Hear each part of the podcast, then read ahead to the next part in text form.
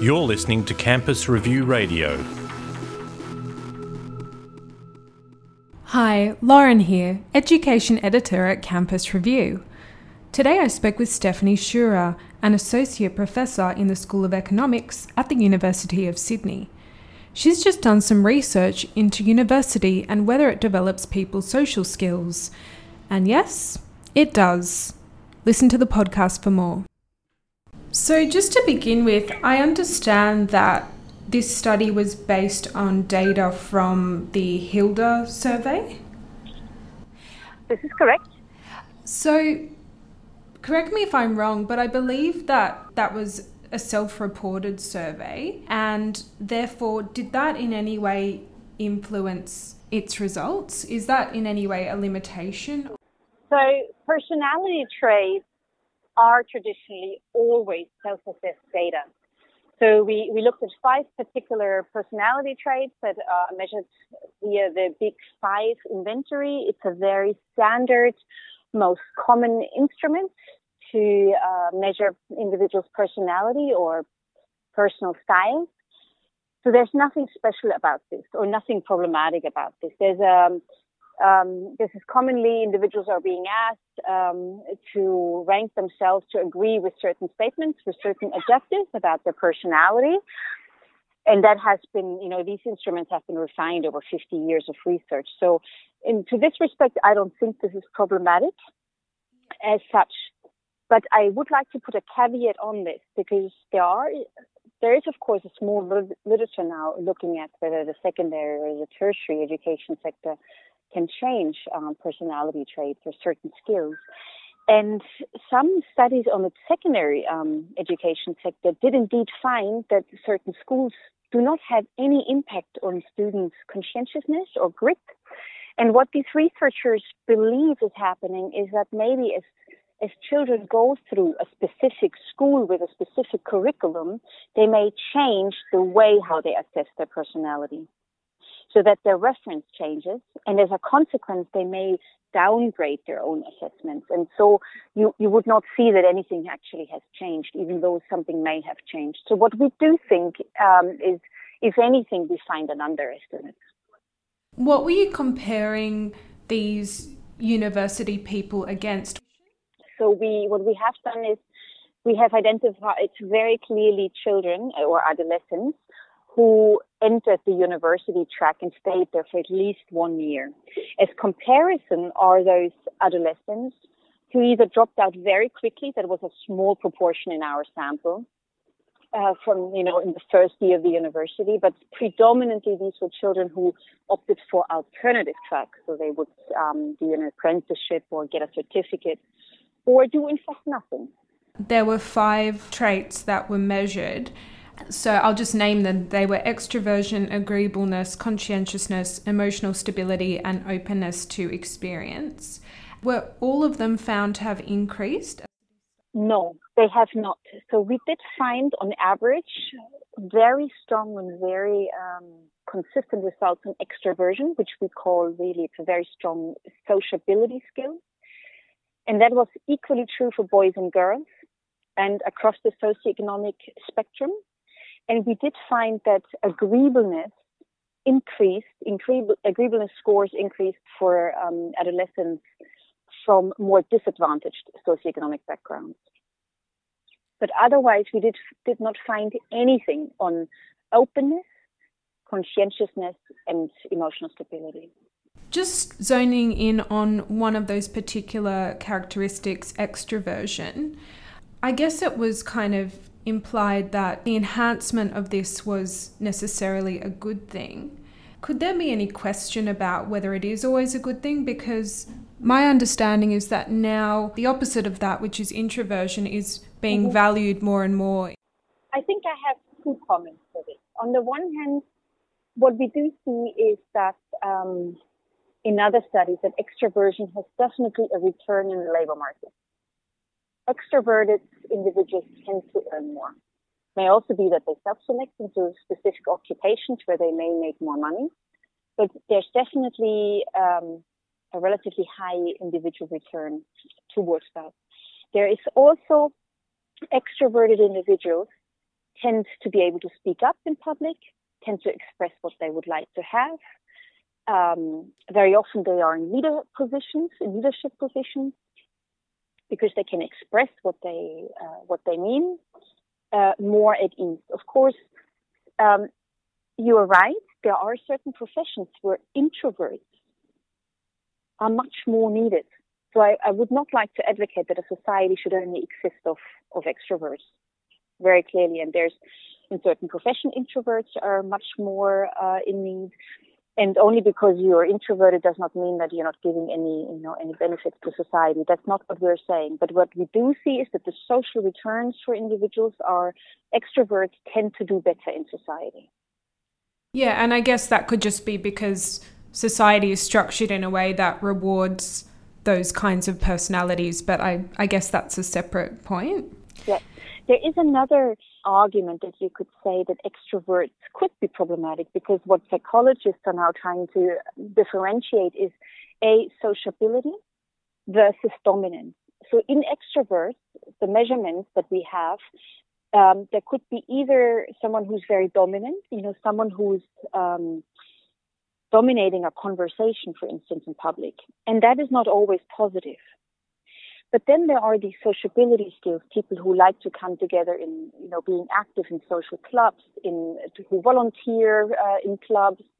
That is, I think, a good thing, and um, extroverts are more likely to do these type of activities.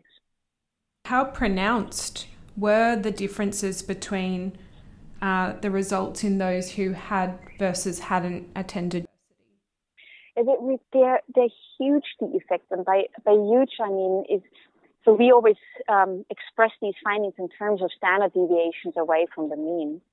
But uh, for instance, these extroversion, they're about 0.3 standard deviations away from the mean. So someone who goes to university, um, independent from their background, tends to score 0.3 standard deviations larger from the mean than someone who does not go to university.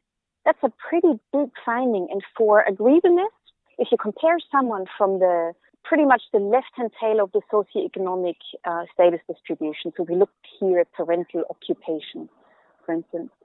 And if you compare two children who come from the same type of um, more disadvantaged family, and you move this one of them into university, that person will score after university over uh, 0.2 standard deviations more than the mean. So you could you, sometimes this is expressed as 20% uh, above the mean. So, going back to those demographic differences in the results that you mentioned a bit earlier, uh, can you just mm-hmm. talk a bit more about them and also perhaps offer an explanation as to why those differences exist?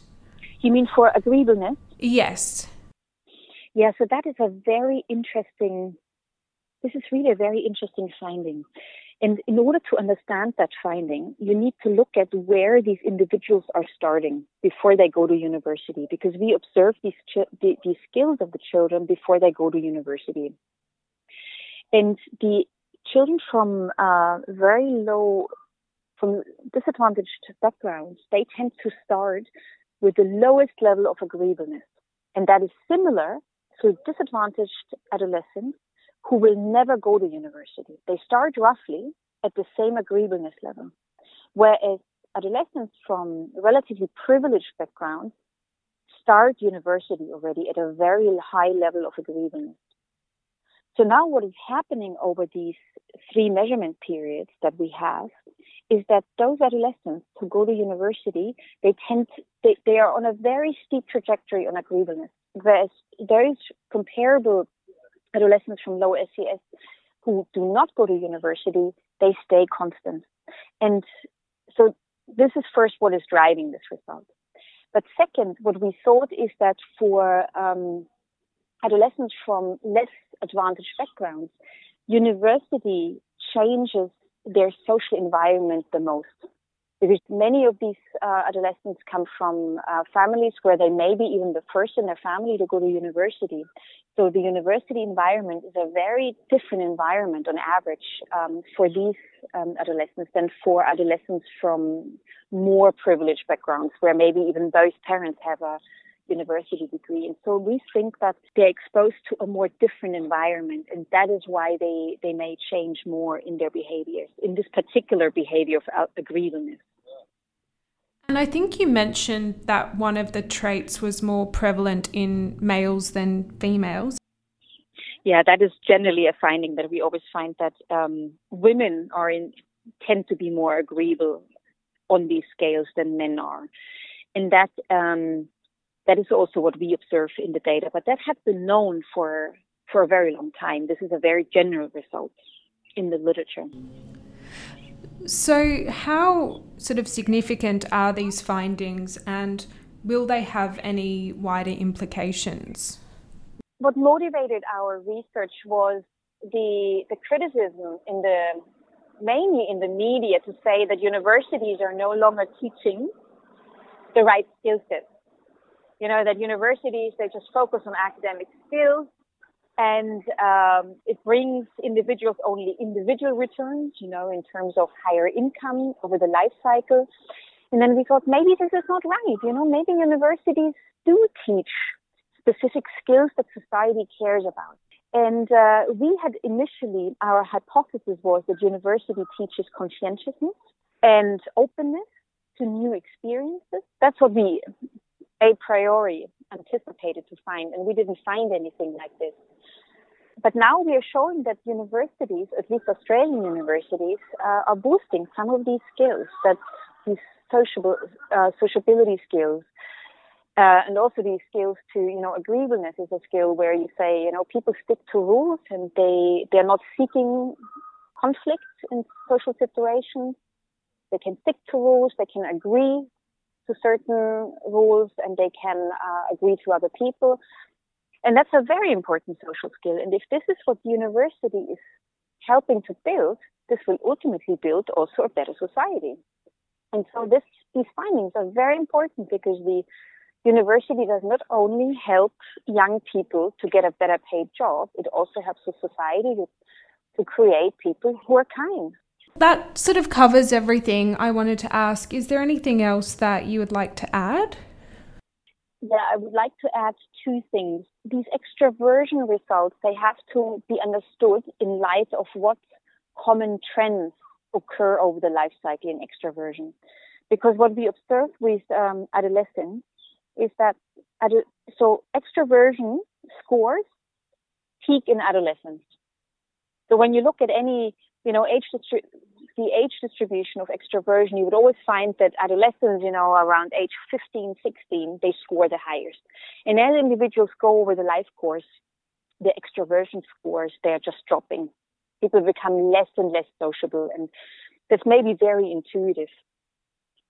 And what university does is not that it increases these levels. You know, it's not that edu- university education increases these levels um, in adolescence it rather buffers this decline.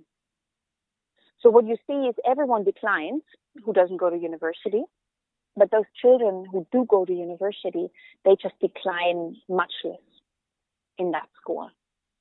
So it's really a buffer. It's, it's a bit like an extension of your adolescent years. That's how you can see that.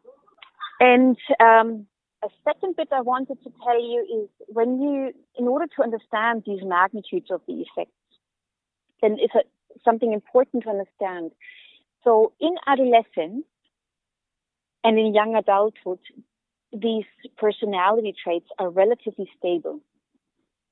So we have done quite a lot of research on the stability of personality traits in adolescence, in young adulthood, in middle, middle age, and up until later age. And you see very small variations in these. And even people who experience severe life events these personality traits are not, no longer shifting a lot. So what we see now with these, the magnitude of the effects that you assign, they're really large in comparison. So this is not just only a, a tiny small effect. Personality traits and also cognitive ability um, on children can, can change quite dramatically more. So when you look at very famous interventions um, that help children, for instance, to go to preschool, disadvantaged children, they usually find um, some effects on socio-emotional skills or on cognitive abilities of almost one standard deviation. But that's when the treatment is roughly when these kids are three years of age or four years of age. So our findings have to be understood really relative to what is possible for a particular age group. One other thing that what I forgot to say about these sociability skills, there are studies on well-being that show that people who are more sociable are happier. They're more satisfied with their lives. And, you know, even if you wouldn't find that people who are more sociable earn higher wages, um, although we do find this in the literature, you could still argue that people who are more sociable and, uh, and as a consequence um, are maybe also willing to participate more in social activities, they lead happier lives. So certainly this is a very strong argument for finding our results significant from a societal perspective. And look, the I mean, you can always imagine what is happening with young people who do not go to university and start an apprenticeship. So for them, adolescence stops or childhood stops much earlier. You know, the childhood where they can trial out things, where they're encouraged to speak up their opinion and where they are challenged to think deeply about things.